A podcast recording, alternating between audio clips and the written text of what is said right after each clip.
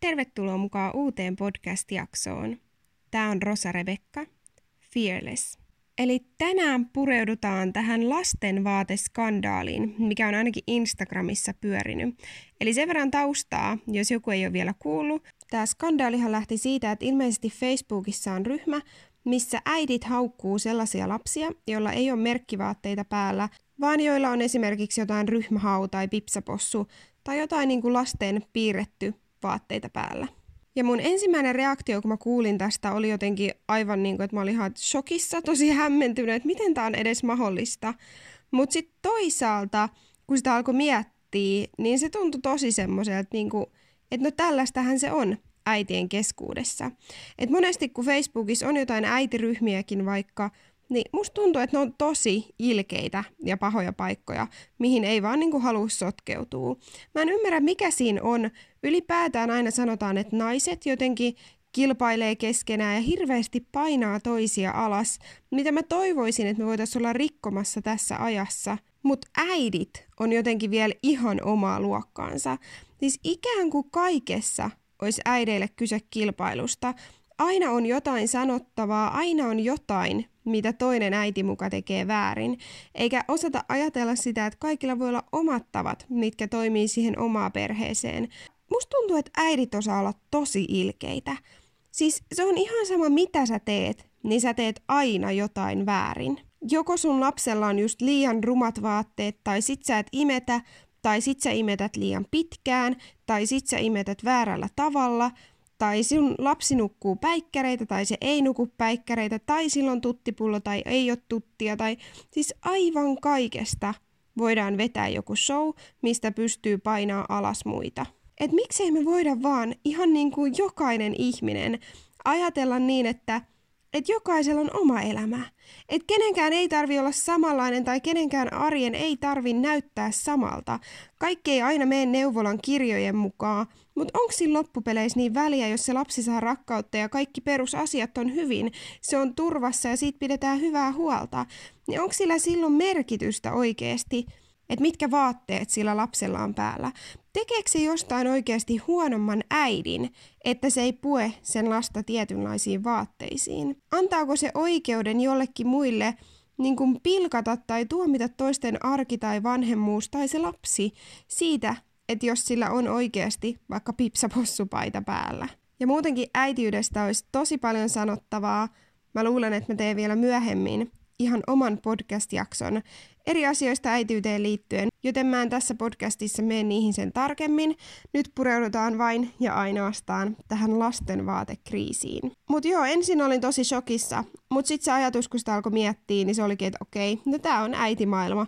Siis tällaistähän se on valitettavasti, että jotenkin ymmärsin, että no tämä on oikeastaan tässä ajassa aivan hyvinkin mahdollista, vaikkakin ei mitenkään hyväksyttävää ja aivan kamalaa, että tällaista tapahtuu tai että kukaan voi edes ajatella taikka tuoda esille tuollaista asiaa.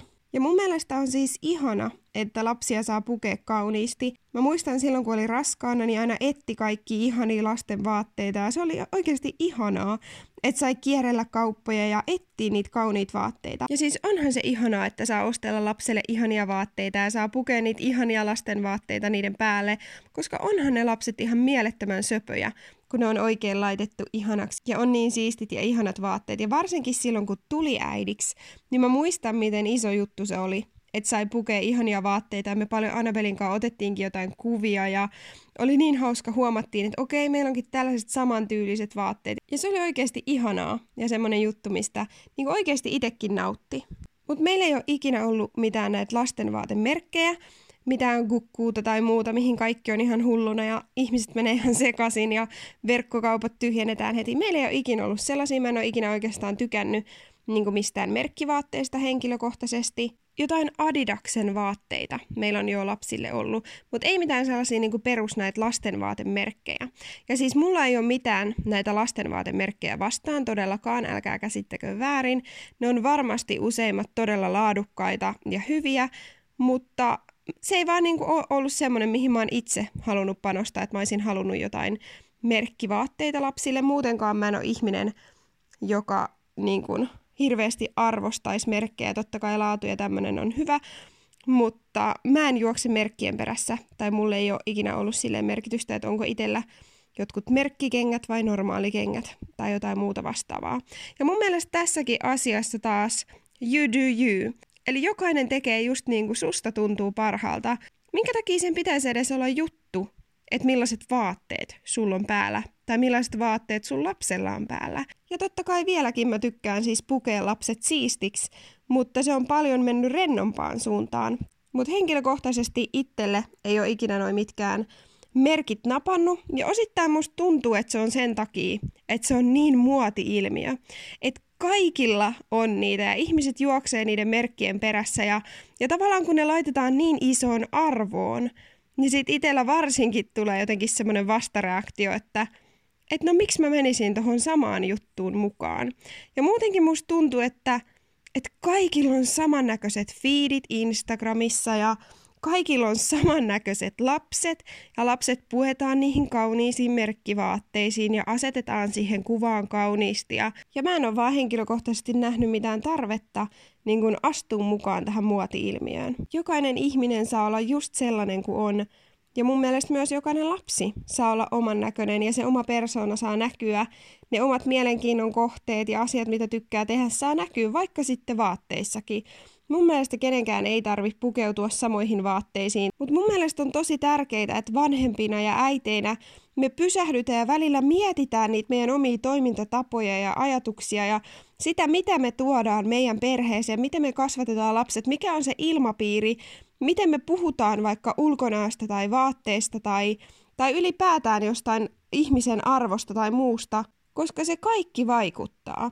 Se kaikki vaikuttaa siihen lapseen ja se lapsi imee meidän sanoista, miten me puhutaan itsestämme. Se lähtee jopa siitä, että miten me äidit puhutaan itsestämme, miten me puhutaan toisista ihmisistä, miten me puhutaan omasta pukeutumisista, lapsen pukeutumisista. Niin ne on ihan semmoisia pieniä arjen asioita, mitä se lapsi nappaa ja alkaa ottaa niitä itteensä, alkaa kehittää sitä omaa identiteettiä niiden ympärille.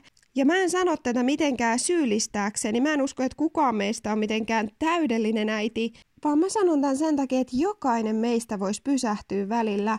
Ja tavallaan miettiä, millaista kuvaa rakentaa oman perheensä ylle ja sen oman lapsen ylle. Ja mä oon jopa törmännyt tilanteisiin, että kun lapsi kaatuu, niin se lapsi ei itkekään enää sitä pipiä, vaan se itkee niitä vaatteita – sitä, että ne vaatteet on mennyt rikki tai pilalle, ja se itkee sitä, että se tietää, että sen vanhemmat suuttuu niistä vaatteista. Ja mun mielestä tämä kertoo, miten vakava se tilanne voi olla.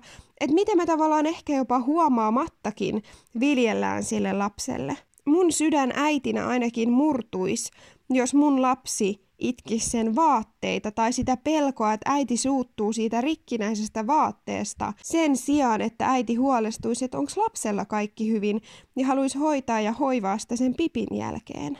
Ei niin, että joku ulkoinen asia, kuten vaatteet, niin on semmoinen asia, että ei vitsi mulle suututaan tästä. Taikka sitten, että lapsella on semmoinen olo, että ne vanhemmat välittää enemmän niistä vaatteista – kuin siitä lapsesta. Muistetaan, että lapsen tulee aina saada olla lapsi. Siis lapset leikkii, lapset temmeltää ja ne kaatuu ja ne kiipee ja ne leikkii mudassa ja, ja joskus tulee sotkua. Aika useinkin tulee itse asiassa sotkua. Mutta sitten vaatteet laitetaan vaan pesuun. Ja jokaisen meidän vanhemman tulisi miettiä sitä, että millaiseen asenteeseen, millaisiin asennetapoihin, millaiseen ilmapiiriin ja elämään me kasvatetaan meidän lapset – koska se on just niin paljon kiinni niistä meidän omista sanoista, teoista, ihan kaikki mitä me tehdään ja kaikki mitä me sanotaan, niin se vaikuttaa. Ja monesti lapset kuulee nekin asiat, mitä me ajatellaan, että no eihän se nyt kiinnitä huomiota. Että se vaikka leikkii tuolla ja me puhutaan jotain muualla, mutta monesti se lapsi kuulee ja se nappaa niitä ajatuksia sekin, että jos äiti vaikka valittaa hirveästi itsestänsä tai omasta ulkonäöstä, ehkä haukkuu itteensä tai jotain vaatteita tai on tosi kriittinen vaatteista ja tarkka, niin totta kai se lapsi ottaa sen mallin ja alkaa toimia samalla tavalla. Tai jos me pienestä pitäen ollaan just tosi tarkkoja lapsen vaatetuksesta, ehkä lapsen painosta jopa, sitäkin on ollut paljon esillä. Ja tavallaan jotenkin kritisoidaan tai kommentoidaan sitä, ei sen tarvi edes olla mitään haukkumista, vaan sellaista niinku, että asiat paljon pyörii ja me paljon asetetaan arvoa näille asioille, niin se vaikuttaa siihen lapseen ihan niin kuin aikuisuuteen asti ja silloin seuraamuksia. Ja millaisen kuvan se antaa lapsellekin identiteetistä, jos me asetetaan niin paljon arvoa vaikka vaatteille.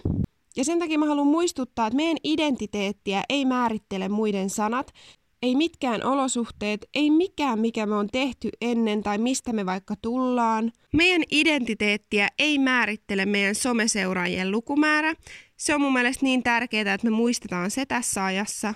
Mutta myöskään meidän identiteettiä ei määrittele se hintalappu meidän vaatteissa, kuvio meidän vaatteissa tai meidän vaatteiden merkki. Ne ei mikään ole määrittäviä tekijöitä meidän identiteetissä. Muistetaan kehua meidän lapsia, ei sitä miltä niiden vaatteet näyttää pelkästään, vaan niitä meidän lapsia. Että mitä ne tekee hyvin, millaisia ne on, puhutaan sitä todellista identiteettiä ja arvoa niiden ylle joka päivä.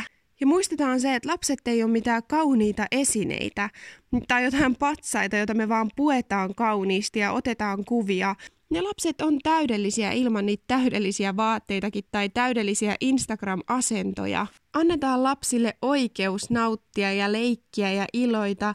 Ja annetaan lapsille myöskin oikeus tietää niiden todellinen arvo, niiden identiteettiä kasvaa siinä varmuudessa, että ne tietää, ketä ne on. Pienestä pitää, niitä opetetaan ja kasvatetaan, vahvistetaan niiden identiteettiä – ja rakennetaan lapsille semmoinen ihana puhdas, hyvä, luotettava, turvallinen, rakastava ympäristö. Ja mun täytyy sanoa, että tääkin kun kuulee tällaista, että äidit haukkuu toisten lapsia tai toisia äitejä, niin se murtaa mun sydämen, koska kun itse tekee työtä kiusaamista vastaan, puhuu siitä, järjestää tapahtumia päivittäin, on läsnä ja on tukemassa, on kuuntelemassa ihmisiä, jotka päivittäin kärsii vakavasta kiusaamisesta, niin mun sydän oikeasti murtuu ja mä niin kuin jopa suutun, mä tuun vihaseksi siitä, koska ei vaan ymmärrä, että miten tämä on mahdollista. Miten voi ihmiset olla niin julmia ja kylmiä toisia kohtaan? Ja sitä jotenkin tajuu, että okei se kenttä, mihin meidän tulee vaikuttaa, mihin meidän pitää päästä tekemään muutosta, onkin paljon isompi kuin mitä mä alun perin ajattelin. Et se ei olekaan vaan enää, että me kierretään kouluissa puhumassa ja kerrotaan lapsille ja nuorille, että hei sä oot arvokas, hei kehu sun ystävää, löydä niitä hyviä puolia sun ystävistä, muistuttamassa, että sä oot rakastettu ja sä oot upea. Ja miten tuntuu, että jatkuvasti saa tehdä työtä sen kanssa, että niinku pääsisi rikkoon niitä ajatusmalleja ja niitä tapoja, mitkä sieltä kotikasvatuksesta tulee. Et kun vaikka itsekin on kiertänyt koulumaailmassa puhumassa nuorille ja lapsille, niin se, että on siellä sanomassa, että hei sä oot mielettömän arvokas. Mikään tällainen ulkoinen asia ei määrittele sun identiteettiä, vaan sä olet arvokas. Ja silloin se työ muuttuu paljon vaikeammaksi, kun jo kotonta tavallaan rakennetaan sitä ilmapiiriä, missä toisia painetaan alas. Ja missä yhtäkkiä ihmisarvo onkin kiinni siitä, mitä sulla on päällä tai mitä sä omistat tai mitä sä oot tehnyt. Ja se oikeasti murtaa mun sydämen, että tällaisia asenteita lähdetään rakentaa ihan niin kuin kotoonta lähtien, pienistä lapsista pitäen, mitä me voidaan olettaa, että ilmapiiri tässä ajassa on, että tämä kulttuuri on, tai mitä me voidaan olettaa, että meidän lapsista tulee, jos me vanhemmat kasvatetaan lapset tällaiseen kiusaamisen ilmapiiriin ja ihmisten alaspainamiseen ja elämään, jonka arvon määrittelee vaat vaatteet. Me näytetään esimerkki meidän lapsille, miten me puhutaan, miten me käyttäydytään, mitkä on meidän toimintatavat, mikä on se meidän ajatusmaailma, niin se välittyy myös meidän lapsille. Miten me kohdellaan muita ihmisiä, miten me nähdään itsemme, miten me nähdään omat lapsemme, miten me kannetaan itsemme ja oma identiteettimme. Mikä me asetetaan ihmisarvoksi. Ja mä niin toivon, että tämä olisi oikeasti se herätyshuuto, että jokainen meistä voisi pysähtyä siihen, että ilmapiirin on muututtava. Asenne maailman on muututtava ja edes pienin askeleen meidän on saatava muutettua tätä ilmapiiriä tässä ajassa. Usein me katsotaan jostain lehdistä artikkeleita ja kauhistellaan ja ollaan ihan surkeena siitä, että, että siellä on ollut vaikka tällaisia kamalia tapauksia, että joku nuori on tehnyt itsemurhan kiusaamisen takia. Tai muita näitä kamalia otsikoita, mitä kiusaamisesta on tullut. Tai Facebookissa jatkuvasti pyörii jotain tarinoita, miten jonkun lasta kiusataan niin pahasti. Ja me ollaan siitä tosi surkeana, koska se on aivan kamala asia. Mutta niin moni meistä sit unohtaa sen, että me voidaan olla osa syyllisiä tähän, koska lapsi ottaa mallia vanhemman toimintatavoista, asenteista, just siitä, miten me kohdellaan muita. Ja silloin, jos me viljellään tällaista meidän kotona ja meidän lapsille, just tätä kiusaamisen ilmapiiriä, muiden alas painamista, niin se menee meidän lapsiin. Ja silloin se meidän lapsen kautta välittyy myös muihin. Mä en usko, että kukaan äiti tai kukaan vanhempi toivoisi ikinä, että oma lapsi joutuisi vakavan kiusaamisen uhriksi. Joten minkä takia me omassa kotona viljellään tällaisia ajatuksia? Ja ymmärretäänkö me sitä vakavuutta, että kaikki ne, jokainen sana, jokainen asenne, jokainen ajattelumalli ja asia, mitä me tuodaan meidän kotonakin vaikka lasten edessä esille, niin silloin joku seuraamus, silloin joku vaikutus. Me opetetaan lapsillekin, että jokaisella teolla on seuraamus ja vaikutus. Ja sen kautta Säkin voit olla syypää jonkun toisen elämän tuhoamiseen. Mä tiedän myös tilanteita, missä vanhemmat on asettanut ihmisarvon mittariksi rahan tai ulkoiset tekijät, se miltä näyttää, minkälainen kropan muoto pitää olla, ja kun elämä pyörii niiden ympärillä ja kun sitä syötetään pienestä pitäen, niin miten se vaikuttaa ihmiseen? Millaista se on, kun äiti onkin kommentoimassa ja valittamassa sun ylimääräisistä kiloista tai jostain vaatteista tai siitä, miten ei ole saavuttanut jotain tiettyä asemaa elämässä rahallisesti tai mainetta tai, tai yrittää asettua ulkoisesti johonkin tiettyyn muottiin, kun se arvo tulee tällaisista ulkoisista tekijöistä. Kun ainoa mitä se lapsi tai nuori tarvis on se, että äiti on siinä vierellä ja rakastaa ja tukee ja rohkaisee. Tiesit sä, että sillä ei ole mitään merkitystä, mitä sulla on päällä. Sä näytät kauniilta silti, koska se kauneus tulee jo sun sisältäkin. Että se lapsi saisi hymyillä ja olla kaunis oma itsensä. Sen sijaan, että se hymy tukahdutetaan kaikkien paineiden alle, ulkonäköpaineiden alle pienestä pitäen, kun kerrotaan mitä ei saa syödä, mitä saa syödä, miltä tulee näyttää, miten pitää olla hiusten, miten pitää olla vaatteiden, miten tulee käyttäytyä, millainen maine tulee saavuttaa elämässä. Et yhtäkkiä sun antamat asenteet ja ilmapiiri siellä kodissa saakin sun lapsen kiusaamaan jotain toista. Et yhtäkkiä ne mallit, mitä me on annettu, niin ne onkin tuhoamassa jonkun toisen lapsen elämää. Ja jos me luetaan niitä artikkeleita, mitä joku on vaikka just tehnyt itse murhan kamalan kiusaamisen takia, niin sama aikaa ihmiset voi voivotella sitä, mutta sama aikaa äidit tai vanhemmat tai nuoret voi itse aiheuttaa sitä koko ajan. Millaista identiteettiä sä haluat olla nostamassa sun lapsesta? Ja meillä on just valinta, että annetaanko me meidän tekojen, meidän ajatusten, meidän asenteiden tuoda hyvää vai huonoa. Koska anyway ne vaikuttaa jotenkin, niin halutaanko me, että se vaikutus on hyvää vai huonoa? Halutaanko me, että se seuraamus on toivoa vai tuhoa?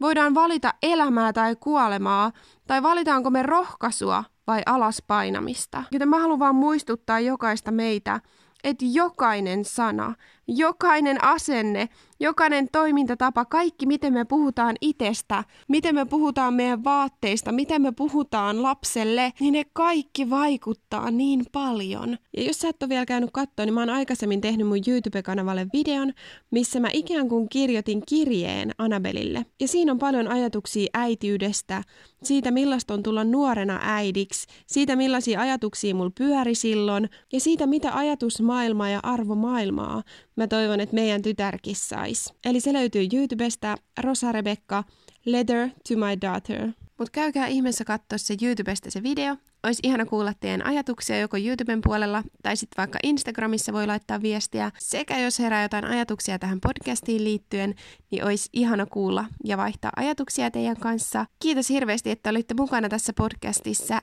Tämä oli Rosa Rebecca, Fearless.